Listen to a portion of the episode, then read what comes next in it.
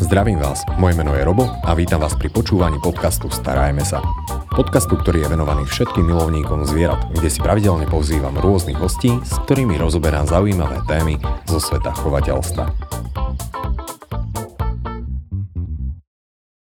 Rostomilé mačiatka, šteniatka, často našich vysnívaných plemien a v podozrivo dobrej cene. Aj vám tu niečo nesedí? Áno, chovateľstvo má aj temnejšie stránky a to, keď sa zo šteniat a mačiat nestáva nič iné ako zdroj relatívne ľahko získaných peňazí, vykúpený často utrpením množstva nevinných tvorov. Dnešnou témou je, keď sa z chovateľstva stáva biznis. Nie je to pekná téma, je to kontroverzná téma, ale je nutné o nej rozprávať, pretože práve vedomosť je tou najlepšou možnou prevenciou. Našim dnešným hostom je pani Lucia Knezovič. Vlastne my sme si už potýkali, Áno. takže pardon. v poriadku. Ďakujem, že si prijala pozvanie. Ďakujem ja za pozvanie.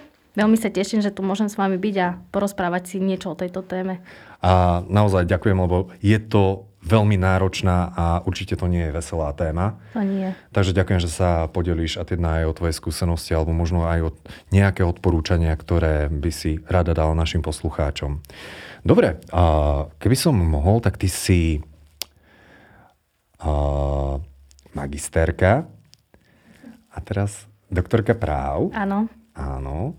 A to by človek tak očakával, že ty sa budeš angažovať troška v iných veciach. Čo ťa vedlo k tomu, že si sa práve začala angažovať do tej sféry ochrany a záchrany spoločenských zvierat? Bolo to také rozhodnutie, čo sa rodilo postupne, alebo tak nárazovo si sa pridala nakoniec k samotnej Slovenskej aliancii ochrancov zvierat?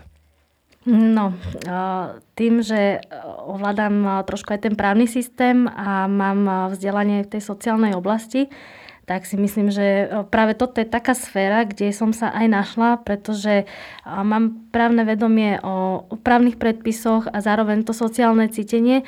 Ja som to nenasmerovala na ľudí, ale skôr na tie zvieratka, pretože si myslím, že sú trošku inou kategóriou tých zraniteľných tvorov na Zemi a potrebujú viac pomôcť ako, nie ako ľudia, ale tých ľudí, ktorí sa starajú o tie zvieratá je menej ako tí, ktorí sa starajú o ľudí. Takže tak som viacej inklinovala k tým zvieratkám. No a čo sa týka Saozu, tak to bola taká zaujímavá história. Radi si ju vypočujeme. Ja som, ešte keď som študovala, a teda tieto dve školy, tak som si myslela, že nemôže mať eh, psa, že je to odo mňa nezodpovedné, nebude mať dostatok času na ňo, takže som len eh, chodila občas do útulku, popozerala som si, niečo som priniesla. A potom sa mi stala taká vec, že mi volala sestra, že vyhodili eh, priamo pred ňou psika. Takže čo s ním? Hovorím, no tak donies ho a niečo už vymyslíme, niečo vyriešime. Takže samozrejme tento psík u nás ostal a ja som sa vtedy začala venovať tej ochrane a vôbec akým sú, aké sú možnosti tej ochrany zvierat, ako sa tým psíkom hľada domov. Nalogovala som sa na Facebook, čo som sa dovtedy veľmi bránila a tam som zistila, že aha, existuje vlastne nejaké zoskupenie ľudí, ktorí sa venujú tej záchrane, nejaké ďalšie združenia, okrem tých, ktoré som poznala, nejaké dočasné opatery a dostávala som sa viac a viac do tejto sféry a nakoniec teda psík u mňa ostal. A potom sme o ňoho e, nejakým spôsobom prišli a zase som si hľadala ďalšieho psíka a už som sa dostala úplne e, do, do tej obce tých e, záchranárov Hej. a zistila som, že aha, ono sa dá naozaj nejako pomáhať a toto nefunguje v právnom systéme, toto nefunguje, skúsme to možno zmeniť. Bolo nás takých viacero, tak sme sa vlastne nakoniec stretli, dali sme sa dokopy a založili sme Slovenskú alianciu ochrancov zvierat. Ja som jeden zo zakladajúcich členov. Tento rok máme 10. výročie, takže vlastne už 10 rokov funguje SAOS a ľudia v ňom. Pričom mali sme nejaký, nejakú víziu, aj ako zmeniť možno ten právny systém, to sa nám až tak nepodarilo, na to nás bolo asi trošku máličko a to zahltenie tými zvieratkami, ktoré akutne potrebovali pomoc, bolo toľko, že sme sa vlastne trošku zúžili v tých cieľoch a vytvorili sme nejakú sústavu občanských združení, ktoré náš etický kódex akceptovali, hlavne teda dodržiavali to, že sa neutrácajú zdravé zvieratka, že naozaj každé zviera, alebo teda každý ten psík, lebo bavíme sa hlavne teda o tých psíkoch a mačičkách, tie sú také najistých spoločenských zvierat, ktoré sa adoptujú, že potrebujú tú pomoc a zaslúžia si tú šancu na život. Takže takto sa sa postupne vyvíjala, založil sa potom aj projekt Animal Angel, kde sa zbierali finančné prostriedky a sme dotovali tieto jednotlivé súčasné občanské združenia, ktoré boli súčasťou SAO kauzu. Hej, v každom prípade uh, samotný etický kódex, podľa ktorého sa riadi SAOS, naozaj keď som si to čítal, tak klobúk dole. Naozaj krásne myšlienky. A ja by som hneď povedal, že aj tou prvou je, že každé zviera má právo na život. A toto je naozaj niečo, čo si veľmi cením.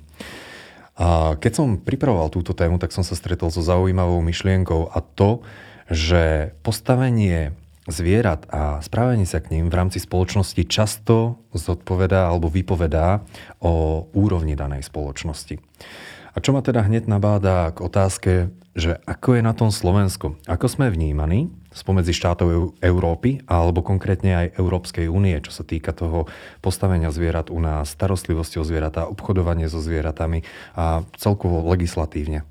Ehm, spomenula by som najprv tie, asi ten negatívny pohľad a to um, určite si zachytil, bolo viackrát medializované, že boli zachytené vývozy šteniatok v prepravkách.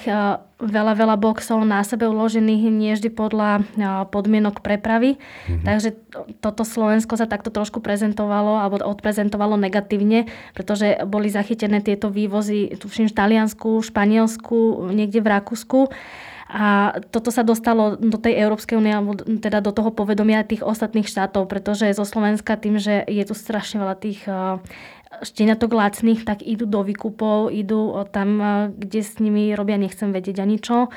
A tie, tie vývozy boli teda časté a boli stopnuté, Takže o mhm. tomto sa dozvedelo, dozvedeli aj ostatné teda členské štáty.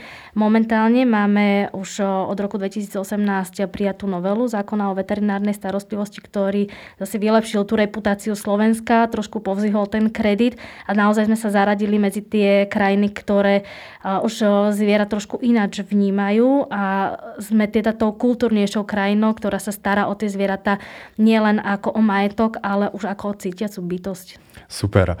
Táto novela bola konkrétne teda prijatá 1. septembra v roku 2018, čo je teda už nejaký ten rôčik a okrem iného teda rieši starostlivosť o zvieratá a ich ochranu a zefektívňuje samotnú evidenciu, zasahuje proti množiteľom a proti týraniu zvierat a takisto sa zaviedlo povinné čipovanie psov.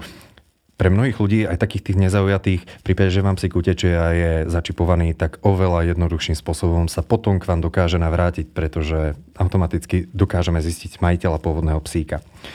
Ale a, tou hlavnou myšlienkou, ktorú vtedy vyzdvihla aj vtedajšia ministerka pôdohospodárstva a rozvoja vidieka Slovenskej republiky a, pani Gabriela Matečná, a, bolo, že Slovensko sa týmto spôsobom zaradil k kultúrnym krajinám, kde teda tie zvieratá, ako si už povedala, nie sú chápané ako veci. A toto je dôležité pripomenúť, že dovtedy to tak na Slovensku bolo. Ale sú chápané ako živé a cítiace bytosti. Ono vtedy to bol dôvod na oslavu šampanské, určite mnohí si buchli, lebo Slovensko, aj keď to nebol nejaký extra veľký krok, tak vykročilo a vykročilo správnym smerom. Od tej doby v každom prípade už ubehol nejaký čas, veci sa nedajú zmeniť zo dňa na deň. Ako je na tom Slovensko teraz? Už je vidno nejaké badateľné zlepšenie, alebo stále troška pokulhávame? Pokulhávame určite. To zlepšenie je, ak je, tak je až také zanedbateľné, pretože zákon, aj novela je super. Ja si skôr myslím, že nie je to malý kročík, je to obrovský krok. Je to naozaj, tá novela je prepracovaná, je, je dobre spravená, mm-hmm. myslí na veľa situácií ale poďme, poďme ju aj kontrolovať, to dodržiavanie. Teda nielen to, čo je teoreticky platné, ale to, čo sa reálne deje. A pokiaľ nebudeme kontrolovať dodržiavanie tých eh, povinností a tých podmienok, mm-hmm. tak to ten stav bude stále taký, aký bol.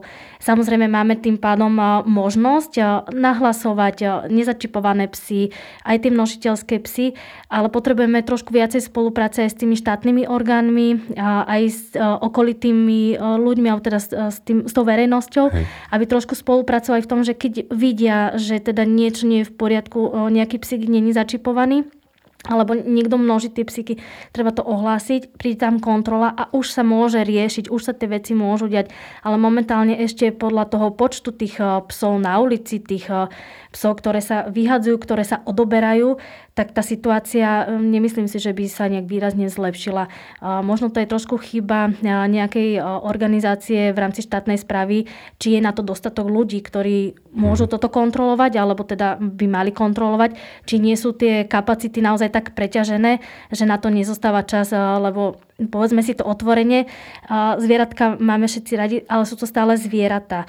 Je x oblasti, kde jeden človek musí vykonať ďalších niekoľko úkonov má úlohy, musí kontrolovať ďalšie veci, ktoré sú pre niekoho možno dôležitejšie Hej. a tie zvieratka už potom prichádzajú na tú poslednú možnosť alebo sú to taká posledná inštancia, aj keď je to dôležité, ale nezostáva na to možno priestor, čas, Takže treba to začať hlavne kontrolovať. Tá exekutíva musí nastať. Pokiaľ nenastane, tak zbytočne máme teoretický zákon, ktorý môže byť super prepracovaný, keď to nemá kto kontrolovať, alebo ľudia na to kašľú. Hej, pravidlo, ktoré jednoducho pravidlo alebo nejaký systém, silné pravidla, ktoré nie sú aj kontrolované, tak prestávajú byť tými pravidlami a veľa ľudí to využíva vo svoj prospech. A spomínala si množiarne, množiteľstvo. Ja si myslím, že toto je téma, ktorá nikomu nie je lahostajná. Minimálne, ak sa do toho, čo je len troška pozrie do tejto problematiky, tak naozaj vidí, že toto nie je správna vec takto by to fungovať určite nemalo, lebo ten pes, tá mačka, pes je označovaný za najlepšieho priateľa človeka a toto by sme mu teda určite nemali robiť. Stretávala si sa často s množiteľstvom na Slovensku? Áno, aj sa stále stretávame s množiteľstvom na Slovensku. Nie je to nič eh, neobvykle, nič, čo by eh, prijatím novely vymizlo, nič, čo by sa zmiernilo. Aspoň eh, ja vzhľadom teda na ten prehľad, ktorý mám o, o tých všetkých psíkoch alebo teda tých zvieratách, nemám pocit, že by sa to akýmkoľvek spôsobom zlepšilo bohužiaľ tí množiteľia došli na to, že je to super biznis, nemusím chodiť do práce, lebo stačí, že si to namnožím x psíkov a potom ich krásne nafotím a dám ich na nejaký portál inzertný a veď niekto si ich kúpi, lebo chce mať takého krásneho psíka, niekto chce mať proste lacného psíka, niekto chce mať nejaké to atraktívne plemeno a pochváliť sa susedke, lebo aj ona má takého wow, psíka.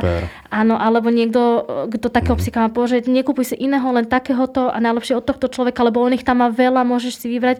A, a nepozerajú to pozadie, mm. ktoré je za tým, vidia len to, čo je krásne, to, čo je krásna fotka, potom zistia, že áno, kúpia si takého psíka, mm. on vyzerá možno na prvý pohľad krásne a potom zistia, že čo vlastne všetko za tým je.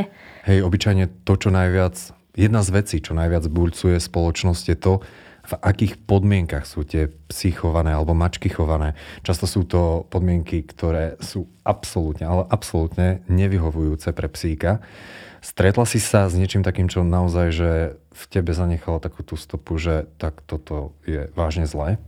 Áno, áno a bežne sa s tým záchrancovia stretávajú, pretože sú také kategórie tých zachránených psíkov a jedna z tých kategórií sú množiteľské psíky. Hmm. Väčšinou sú to teda tie atraktívne plemená ako Maltezák, Yorkshire, Chihuahua, Bichon. Dávnejšie to boli Beagle alebo Kokre. Čiže toto sú také tie, tie maličké, tie spratné psíky, veľmi roztomilé. Toto sú tie najatraktívnejšie a to je taká skupina psíkov, ktoré sú aj potom vyhadzované a na nich hneď vidno, že to je množiteľský pes. To Hej. sú dredy, to sú uh, zrasty na materniciach, to, sú, uh, to je psychika úplne polámaná. Väčšinou ten psík vyhodený na ulicu zadreduje sa, pochyta všetko možné, blchy, kliešte si zo sebou nosí, všelijaké vrodené vady. Že to mm. na prvý pohľad už uh, vieme identifikovať, že ten psík je z množiarne a hlavne keď sa objavuje to isté plemeno opakovanie na tom istom mieste, že proste vieme, že aha, zase tu vyhodil, zase sa mu už niečo nehodí, zase tam uh, niečo vypustil. A Koľkokrát to môžu byť aj súrodenci, sa takto potom dostávajú na ulicu, ľudia ich zbierajú a teda zavolajú, našiel som tam sa, niekto ich odchytí, po prípade dojde nejaký, nejaké občanské združenie, ľudia z nich a už majú aj takú mapu, proste ten prehľad, že kde ak v rámci Slovenska, kde ktoré lokality Aho. sú také tie množiteľské. Čiže ja už keď vidím inzerát, že predám bez papierových a ja neviem, odtiaľ a odtiaľ už viem, že to je proste množiteľ ako vyšitý. Hej. Uh, ono tie podmienky, veľmi často som sa stretával s tým, že aspoň nejaké majú ľudia zážitky, že tie psy sú držané v pivniciach, Presne tak. V maštaliach, garážiach. Klietkách, je... maličkých. Prepačte, ťa preušam, keď ti skočím do reči. V maličkých prepravkách tam neexistuje nejaká hygiena, nejaká výživá stráva. Proste tie psyky nemajú možnosť ani sa postaviť koľkokrát. Potom sú zhrbené, majú zle bedrové klby, majú všelijaké výrastky, nemajú absolútne dobrú chrbticu. Nemôže taký psík byť zdravý, ktorý nemá priestor, nemá dostatočnú výživu, nemá slnko, nemá výživu príbeh, nemôže byť taký pes zdravý a ani nemôže porodiť zdravé šteniatka. Čiže celý ten, ten vrch a ten kolobeh toho množenia, to je len rýchlokvásna produkcia lacných šteniatok, ktoré sú navonok možno krásne, možno ich predtým okupu trošku načeš, načešu, načechrajú, kým ich odfotia, ale v skutočnosti majú tie pivnice od exkrementov, vymočia sa tam tie psíky, dostávajú možno iba rohlíky alebo nejaké veľmi lacné granule z nejakých uh, reťazcov takých tých veľ, veľkoobchodných, no. takže uh, žiadna výživa tam nie je a naozaj tie podmienky nie, že nie sú vhodné pre psíka, nie sú vhodné pre nikoho. Mm. Absolútne pre nikoho. Toto je úplne také utrpenie. Je to... Veľmi smutné o tom aj rozprávať. To je jasné. A ono je to v podstate taká výroba. Je, áno, to je, áno. to je jak pásová výroba, tak jak eh, keď, eh, keď vyrábate uh, 100 kusov niečoho za minútu. Hej, mm. že človek eh, niekedy dbá na, viac na tú kvalitu, tak si uh, kúpi niečo od uh, toho domáceho mm. pestovateľa. Prirovnal by som to k tomu, ako keď uh, máte plantáž, kde máte uh, pozbierané ešte zelené paradajky, zamrazené a potom niekde po ceste dozrejú. To je asi niečo podobné. Mm. Že má x tých boxov, x tých psíkov a potom z toho vznikajú to, že jeden preskočí k druhému, nejaká čivava gratlikovi a potom je z toho taký myšunk, že vám preda niekto ratlika, ale má černobiele flaky, lebo je krížený s nejakým Hej. jackraslom, alebo má pár chlpov, lebo je to aj maltezak. Naozaj, že takto to majú uskladnené, je to na sebe a idú. A proste tam sa narodí dobre, v troch, štyroch týždňoch odoberiem, aby zostali také maličké, krásne, do čajovej šálky sa zmestili alebo do mhm. kabelky. Nemôžu tým pádom ani poriadne vyrásť. Sú rýchlo oddelované od matky a rýchlo na predaj aby sa dala dokopy a ideme ďalší vrch, ďalšie hranie, ďalší vrch. Čiže to, to je naozaj pásová výroba. Dobre, v tomto smere zlé podmienky, zanedbaná starostlivosť, veterinárna starostlivosť veľmi otázna. Ak vôbec a, je. Ak vôbec je. A potom vôbec tu nemôžeme rozprávať o nejakom vytváraní podnetného prostredia alebo o vôbec socializácii týchto zvieratiek. Čiže to neprináša iba tie fyzické neduhy, čo už sú často chronické ochorenia, ale aj psychické poruchy. Čiže títo psíkovia naozaj idú z chovateľských, z množiteľských staníc zlomené určitým spôsobom. Pri šteniatkách, šteniatko má pár týždňov, takže tam sa to až tak z, no, z psychického hľadiska nemusí odraziť, ale mňa skôr zaujímajú tie ich matky v podstate. Pretože týmto spôsobom, čo si v podstate aj povedala, tá rýchlo výroba, čo je úplne otrasné v rámci v rámci chovateľstva to, to nemá čo robiť, tak toto si vyžiada veľmi rýchlo svoju daň, pretože tu o nejakom priemernom veku, že by sa normálne dožil ten psík 10, 12, 14 rokov, tak to asi vôbec nemusíme rozprávať. To vôbec. To po 4 rokoch je tá fena tak vyrodená, tak unavená, zničená aj fyzicky, aj psychicky, že rodí mŕtve šteniatka alebo neotehotne. Pre toho množiteľa je už zbytočná, závadzia, treba doniesť nejakú novú mládu, ktorá mm. bude zase produkovať, lebo to je pre neho strata finančných prostriedkov. Jednak to, že vôbec ju musí krmiť, jednak to, že nejakú veterinu asi potrebuje, lebo taký pes je stále neustále chorý. Čiže oni potom vlastne sa zbavujú tých psov, vyhadzujú ich kade tade. Sú aj také prípady, že zavolajú, že halo, keď už sme s nejakým množiteľmi treba mali uh, nejakú výmenu, nejaký kontakt, tak uh, zvykli aj tak robiť, že nám už volali, že už tu mám toto ako odpad, vyslovene ako odpad, že už tu mám toto, poďte si to zobrať, lebo to, ja neviem, utopím, zastrelím, tak nesadnite do auta a nechoďte to zobrať. A poviem jednu takú príhodu, a neviem koľko rokov to bolo dozadu, je to už pár rokov. Ktorý asi ešte ten zákon Vtedy ten zákon neplatil určite, to je možno aj 5-7 rokov dozadu, bolo 31. decembra, všetci riešili Silvester a oslavy Nového roku a ja s e, dvoma kamarátkami e, sme riešili asi 30 e, množiteľských psov, ktoré mali byť pôvodne 4. Lebo presne takto množiteľ dal nejaký inzerát na bazo, že darujem tak keď už sa daruje, tak uh, tam je ten priestor pre tú záchranu, že dobre, radšej ho odtiaľ zoberiem, ako si ho zoberie ďalší množiteľ, skúsi na ňom nejaký vrch, nevidie to a bude to putovať, proste záchraním. Keď daruje, tak beriem.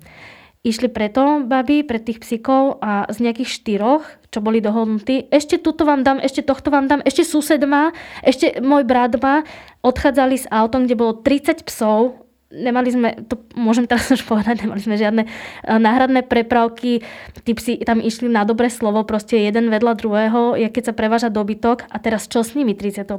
decembra, kde im nájdeme dočasku. Čiže vlastne baby roznášali, za pochodu sme hľadali dočasné opatery, psi boli v strašnom stave, proste blchavý, špinavý, strašne smrádlavý, zanedbaný, bojazlivý, kúsali sa navzájom. Na, baby kúsali, ja som tam nebola fyzicky. Ja som cez Facebook hľadala dočasné opatery 30 psom a oni to po Slovensku rozvážali do polnoci. Niektorým som sa nepodarilo nájsť dočasky, takže sme si ich pobrali domov a postupne sme ich dávali dokopy a aj finančne, aj časovo to bolo strašne náročné a naozaj to boli tie plemena Bigle, Kokre, Maltezáci, Yorkshire, Čivavy, Bišony, s tým, že to trebalo všetko ošetriť, vykastrovať, začipovať, nájsť im dočasné opatiery, kde sa ako tak dajú dokopy a nájsť im domov. To, to není proste sranda. Jedna z tých čivav skončila tak, že keď ju náš veterinár, ktorý vtedy s nami spolupracoval, kastrovali lebo mala také zrasty na maternici, že nebola e, schopná pomaly ničoho, proste len, len kňučala, len e, všetko ju bolelo otvorili ju proste po tých, po tých císarákoch, lebo taká malá čivava, keď je taká maličká, ona už neodrodí normálne. Ona ide len císarským. Čiže to je stále rezanie, zašívanie, rezanie, zašívanie. Nezotaví sa už ďalší vrch. Samotný císarský rez. To... Uh je vždy zásah do zdravia Presne. zvierat. A hlavne tak často. Čiže on vlastne uh, ju vykastroval, riešili jej tie jednotlivé zrasty a tie uh, jazvy, ktoré tam mala. A keď už ten posledný steh uh, došíval, že teda už ju ideme prebrať z narkozy, tak vlastne umrela, nezvládla to. Nezvládla celý ten uh, tú operáciu, e, ten zásah do toho tela už bola tak zničená, že proste nezvládla to. Umrela mu na stole a tú zúfalosť aj e, v tom veterinárovi, že naozaj sa snažil maximum robiť do noci na úkor svojho voľného času svojej rodiny a že videl sám, že čo to, čo to je a že to zviera, ktoré on chce ošetriť, prečo on študoval a tú robotu robí, lebo ho baví a vlastne s týmto sa stretáva, tak naozaj to je čisté zúfalstvo aj pre tých veterinárov, pre tých, ktorým na tom záleží. Dobre. Ťažká téma. To, to naozaj, že ja si myslím, že toto nikto, nikoho nenechá chladného. Ty si spomínala, respektíve spomínaš stále plemená. Ono, naj, tak to poviem, najlepší biznis je 100% na tých najmenších psíkoch. Hej, ale ľudia chcú čistokrvné plemená, aj keď tu musíme zdôrazniť tie veľké úvodzovky, pretože tá čistokrvnosť je značne dosť diskutabilná, pretože Čím je charakteristické vlastne plemeno? Ono má určité znaky a takisto povahové črty. Čiže či už fyzicky alebo psychicky je nejaké charakteristické. Toto sa profesionálne chovateľské stanice snažia zušľachťovať. Jednoducho tie pozitívne črty, to, čo by mal mať ten psík alebo to plemeno, tak to tam vyhľadávajú a preferujú. Pri množiteľstve toto nezohráva úlohu. Tam ide o maximum. Možno aj taká výzva pre našich poslucháčov. Ono na Slovensku veľa ľudí chce čistokrvného psíka, pretože u nás je to určitým spôsobom veľmi trendy, ale nechce za ňoho nechať určité, určitú finančnú cenu, aj keď tá cena, to je v podstate cena stravy, veterinárneho ošetrenia, čipovania jednoducho všetkého toho, čo investuje ten chovateľ, do toho, ten dobrý chovateľ do toho psíka. My jednoducho chceme, veľa ľudí chce mať čo najlacnejšie tieto psíky. Lenže pri tom množiteľstve sa stáva, že tie charakteristické črty týchto psov a týchto plemien sa práve odsúvajú na absolútne vedľajšiu kolaj a idú práve tie črty, ktoré sú aktuálne najviac trendy a veľmi často s plemenom nemajú nič spoločné. Určite vieš, ktoré plemená a čo aktuálne ľudia najviac vyhľadávajú, takže podľa teba, ktoré sú to? To, ako som spomínala, stále ten Maltezák, ten Yorkshire, to je v kurze, aj keď možno budeš z toho prekvapený, ale už aj takéto plemená je možné nájsť v útulkoch. Dokonca nie úplne tie zničené množiteľské, ale také, že niekto si ich kúpi a povie si, že a, toto sa mi už nepáči a mhm. treba im nájsť domov. Takže už aj takéto, keď niekto vyslovene chce, po, že pozera na ten výzor, že páči sa mu, ako ten Yorkshire vyzerá, nech si pozrie naozaj najskôr uh, tú inzerciu tých útulkov, tých dočasných opatier, nech tam hľada, ale nech si nekupuje z inzertných portálov lacné šteniatko, pretože to je naozaj, ani nevie, čomu z toho vyrastie. Za prvé je to šteniatko, je to kríženec, nikdy žiadny psík bez preukazu pôvodu nie je čistokrvný, je to vždy kríženec. Je Pardon, to... toto som zabudol spomenúť ešte. Dostaneme sa k tomu, ale super, že to pripomínaš, lebo ako náhle psík nemá preukaz o pôvode, papier pôvodu, papierač, si spomínala, tak to sa im hovoria, tak ten psík v podstate není čistokrvný. Hej? A čo sa týkalo týchto plemen, ja len chcem zdôrazniť, neexistuje žiadna mini, mini čivava, neexistuje tak. žiadny mini, mini Yorkshire. Toto je nástrel na maxi problém. Pretože práve tieto, toto tlačenie tých, tých kvázi plemien do niečoho, čo v reále nie sú, si vyžaduje obrovskú daň. A to je obyčajne daň, ktorá je v podobe chronických ochorení. Zdravie. Z- zdravie. To je zdravie. To je, to je, lebo ako sa vlastne získava taký mini psík, mini čivava, mini Yorkshire. Tým, že sa skôr odstaví od tej matky a nedostane tú výživu. Pretože čo je e, pre každého jedinca, či, či sú to ľudia alebo sú to zvieratá, ide o to, že keď sa narodí, potrebuje tú výživu, tú pre neho najprirodzenejšiu. A pokiaľ ju nedostáva, tak vznikajú zdravotné problémy, e, vzniká e, to, že pomaly rastú alebo prestávajú rost, pretože nemá z čoho to telo čerpať vitamíny, energiu, čiže začne sa vlastne strácať vôbec nejaký ten vývoj a potom zostávajú také zakrpatené, ale to nie je v poriadku, to nie je zdravé. Tak pes nemá vyzerať. Preto nebol vyšlachtený, aby z neho niekto robil prívesok na kľúče alebo nejakého kabelkáča, ktorého si budem nosiť niekde do nejakého nákupného centra. Nie, to, to nie je účel mať psa. Keď chcem psa, tak ho chcem mať ako spoločníka, nie ako hráčku, nie ako nejaký modný doplnok. Ak už aj takého psa chcem, tak si zoberiem takého, ktorý naozaj tak bude vyzerať, ktorý bude mať naozaj takú povahu a ktorý bude z dobrého chovu. Ja by som ešte spomenula o tých chovateľoch, že ľudia nechcú teda platiť vysoké sumy. To nie sú vysoké sumy. To odráža, čo ten chovateľ do toho vrázi, pretože keď si ten chovateľ zráta, čo ho stojí krytie, čo ho stojí veterina, čo ho stojí krmivo, čo ho stojí tá starostlivosť o tú gravidnú fenu, po prípade o toho psa, aby bol naozaj dobrý na to krytie, aby bola tá fena dobrá, to uchovnenie, výstavy a tieto všetky podmienky, ktoré oni musia splňať, za ktoré sa samozrejme platí, tak tá návratnosť je tam nulová. Oni to nerobia pre peniazy, tí chovateľia to robia, pretože možno chcú mať po svojom psíkovi fenku alebo chcú ten, ten vrch si zdokonalovať, si zachovávať, chcú odozdávať tie kvality toho psa, hlavne tie povahové, napríklad nejaké športové psy alebo nejaké polovnícke psy.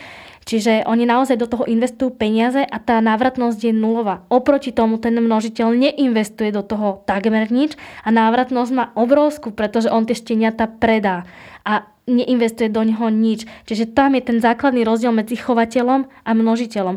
Potom máme skupinu chovateľov, ktorí majú možno psíka alebo fenku a robia aj také tie neoficiálne vrhy a to sú mm-hmm. potom, že možno do toho toľko neinvestuje a e, na tom zbiera teda tie finančné prostriedky a to tiež nie je úplne v poriadku. Tam môže to potom na jeho svedomí a na klube, v ktorom je registrovaný, ako keď, e, keď má chovateľskú stanicu, mm. tak samozrejme musí byť členom klubu, aby sa s tým vysporiadali, ale ani toto nie je v poriadku. Prepač ešte jednu myšlienku. Ak niekto tiež by chcel nejakého konkrétneho psa, tak aj v tých eh, dobrých chovateľských staniciach sa môže stať, že proste psík vždy dostane papiere. Není pravda, že prvý, druhý, tretí dostane, štvrtý nedostane. Vždy dostane, lebo je to preukaz pôvodu, čiže on preukazuje tú líniu, ako sa, eh, akí boli rodičia, prarodičia, čo si vlastne so sebou nese. A sú potom aj psíky, ktoré možno nebudú uchovnené, alebo možno išiel ako štvrtý, čiže už taký slabší jedinec, tak to je priestor preto, aby bol predaný napríklad niekomu, kto nebude robiť s ním šport, ale kto ho chce len ako má znáka. Presne tak. Mm-hmm. Čiže aj takáto cesta je, ako si zabezpečiť nejaké konkrétne plemeno. Mm-hmm. Nemusí nás to stať strašne veľa peňazí, ale stále nepodporíme to množiteľstvo a stále máme plemeno. Mm. Nie kríženca, ale plemeno. Hej.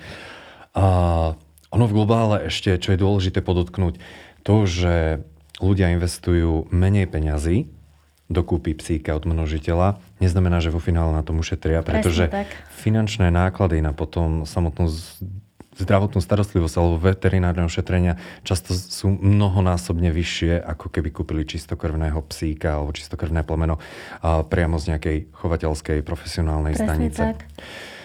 Dobre, ja si myslím, že je úplne na mieste ešte, aby sme aj povedali, že ono, každý človek, čo má psíka, alebo teda fenku, mačku a, a tak môže povedať, že to je ten najkrajší pes na svete. To každý, hej? Keby som ti donesla ukázať môjho, tak povie, že to je najkrajší pes na svete. hej, a, ale ono, útulky sú plné, hej, alebo je tam obrovský nával. Preto by si ľudia vždy mali rozmyslieť, že či vôbec umožniť tomu psíkovi, lebo stáva sa, že jednoducho aj keď nechceme, tak jednoducho niekedy fenka je nakrytá. Takže toto by sme možno tomuto čo najviac mali snažiť predchádzať. Aj vtedy je stále možnosť dať tú fenku vykastrovať.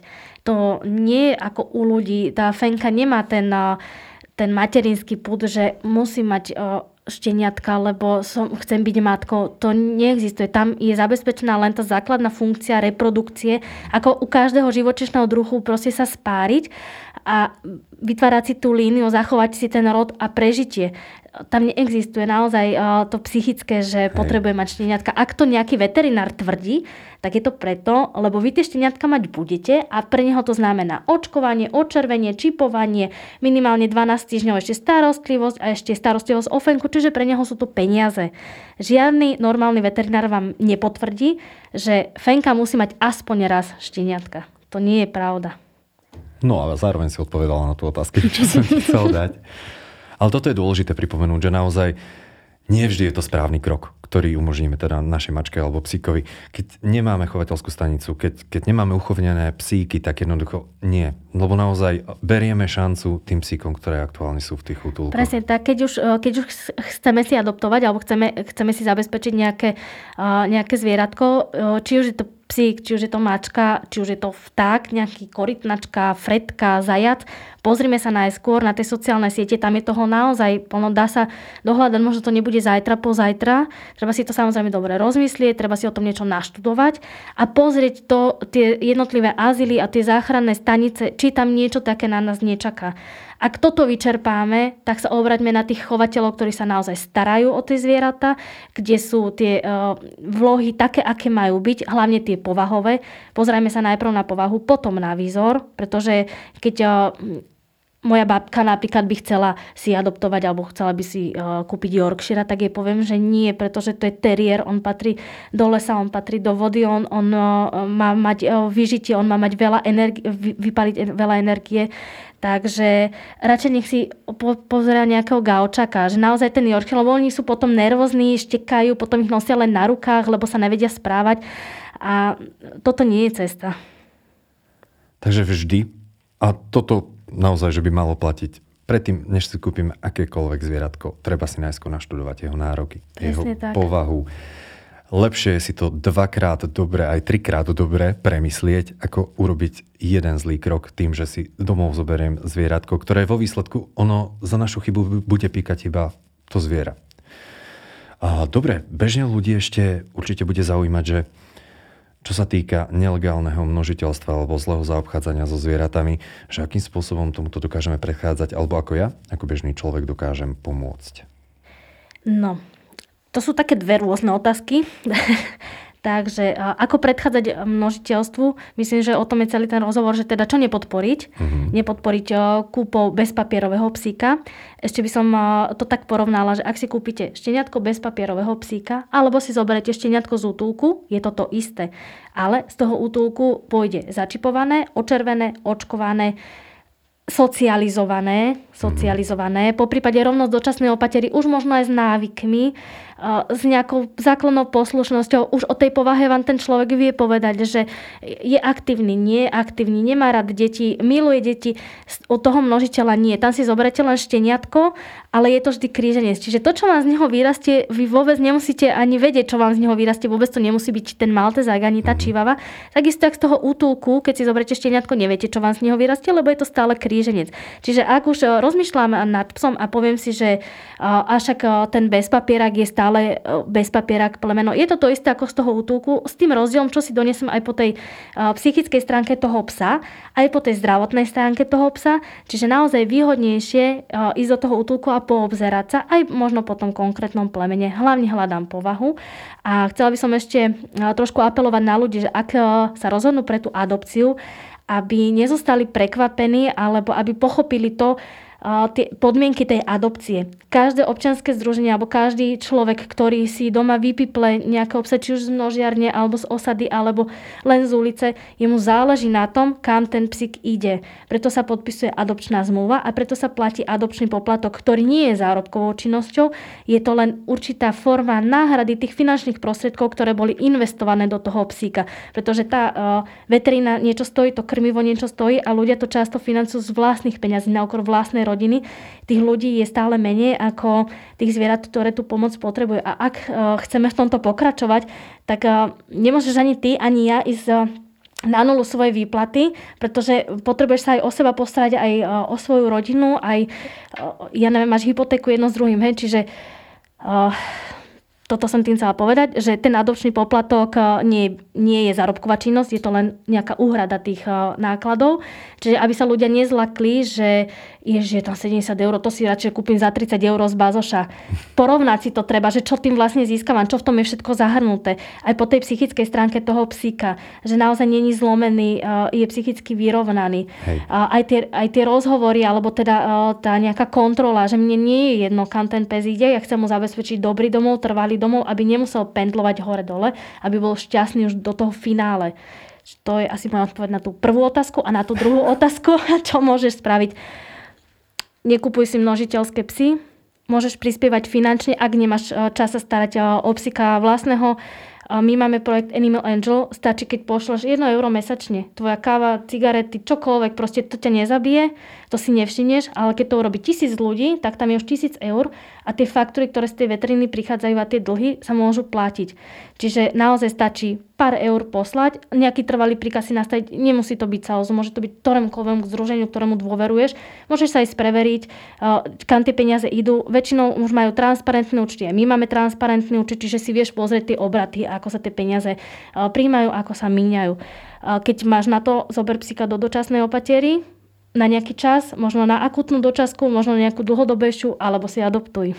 Hej, a tu by som ešte chcel tak podotknúť, že opäť dôležité je zvážiť, pretože keď sa znova psík ocitne druhýkrát v útulku, tak toto mu určite neprospeje. Neprospeje. Stáva sa to.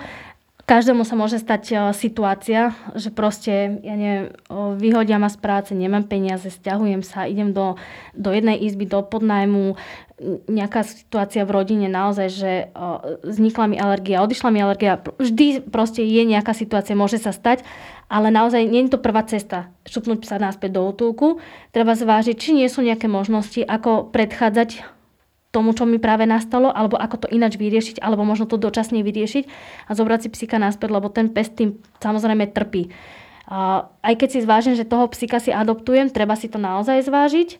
Keď sa preto rozhodnem, treba mať na pamäti, že je to záväzok na x rokov, tak ako keď máme je deti. To časová investícia, značná časová investícia. Aj finančná investícia bude potrebovať ošetrenie, môže sa stať, že, sa zlo, že si zlomí nohu, bude potrebovať možno operáciu, čiže naozaj si to treba zvážiť. Ak sa preto rozhodnem, som maximálne zodpovedný preto, aby to bol naozaj člen rodiny, nešupnúť ho na reťaz zvonku. Bez není alarm, bez uh, není doplnok. Bez je stále zviera, je to člen rodiny, nepolučťujme tých psov, viac ako treba, hej, prechádzky štýle nosíme na rukách, nie sú prechádzky pre psa, on potrebuje výbeh, on potrebuje podnety, on potrebuje socializáciu s inými psami, čiže na toto treba mysleť. To bolo veľmi pekné zhrnuté. Ďakujem. Dobre, a my sa v podstate blížime do záveru. A je niečo také, nejaká myšlienka, ktorú by si rada zdieľala, možno nejaká rada, aj keď naozaj, že Celkom si myslím, že tento rozhovor bol pre mnoho ľudí obohacujúci, čo sa týka rôznych zaujímavých nových informácií. V každom prípade niečo, čo by si rada odkázala ešte ľuďom. Mm, asi by som eh, spomenula takú jednu vetu, ktorá nie je môjim výrokom, ale Slovenská aliancia ochrancov zvierat sa tým riadi aj to hlása, ako prebrať tú myšlienku a to, že ochrana zvierat je výchova k ľudskosti. Čím viacej budeme chrániť tie zvieratá, tým budeme ľudskejší k sebe navzájom, k zvieratám, k našej planete, vo vzťahoch. Čiže naozaj je to pravda a tí, ktorí sa pohybujú v tej záchranárčine, vám to len potvrdia. Ďakujem. Veľmi pekná myšlienka. Dobre, v globále môžeme povedať, že aby si ľudia veľmi dobre premysleli, akého psíka budú kupovať a kde budú kupovať, pretože tá cena je často oveľa vyššia a nie je vyjadrená len v tých eurách. Tak. Tak, to by som to rád povedal a zakončil. Ďakujem ti, Lucia, za aj keď smutný alebo neúplne veselý rozhovor, ale o to potrebnejší.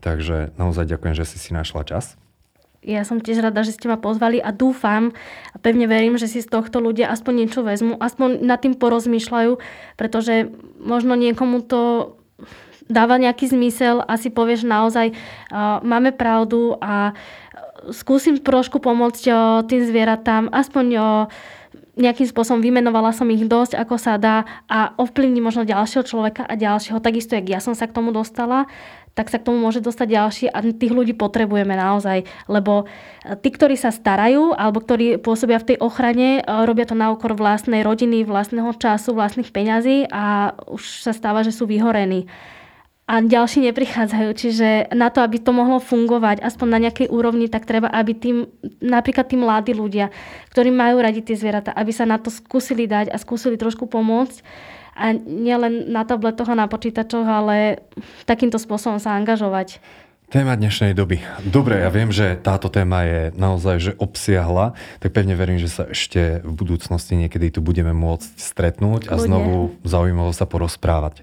Takže ešte raz ďakujem. Ja ďakujem.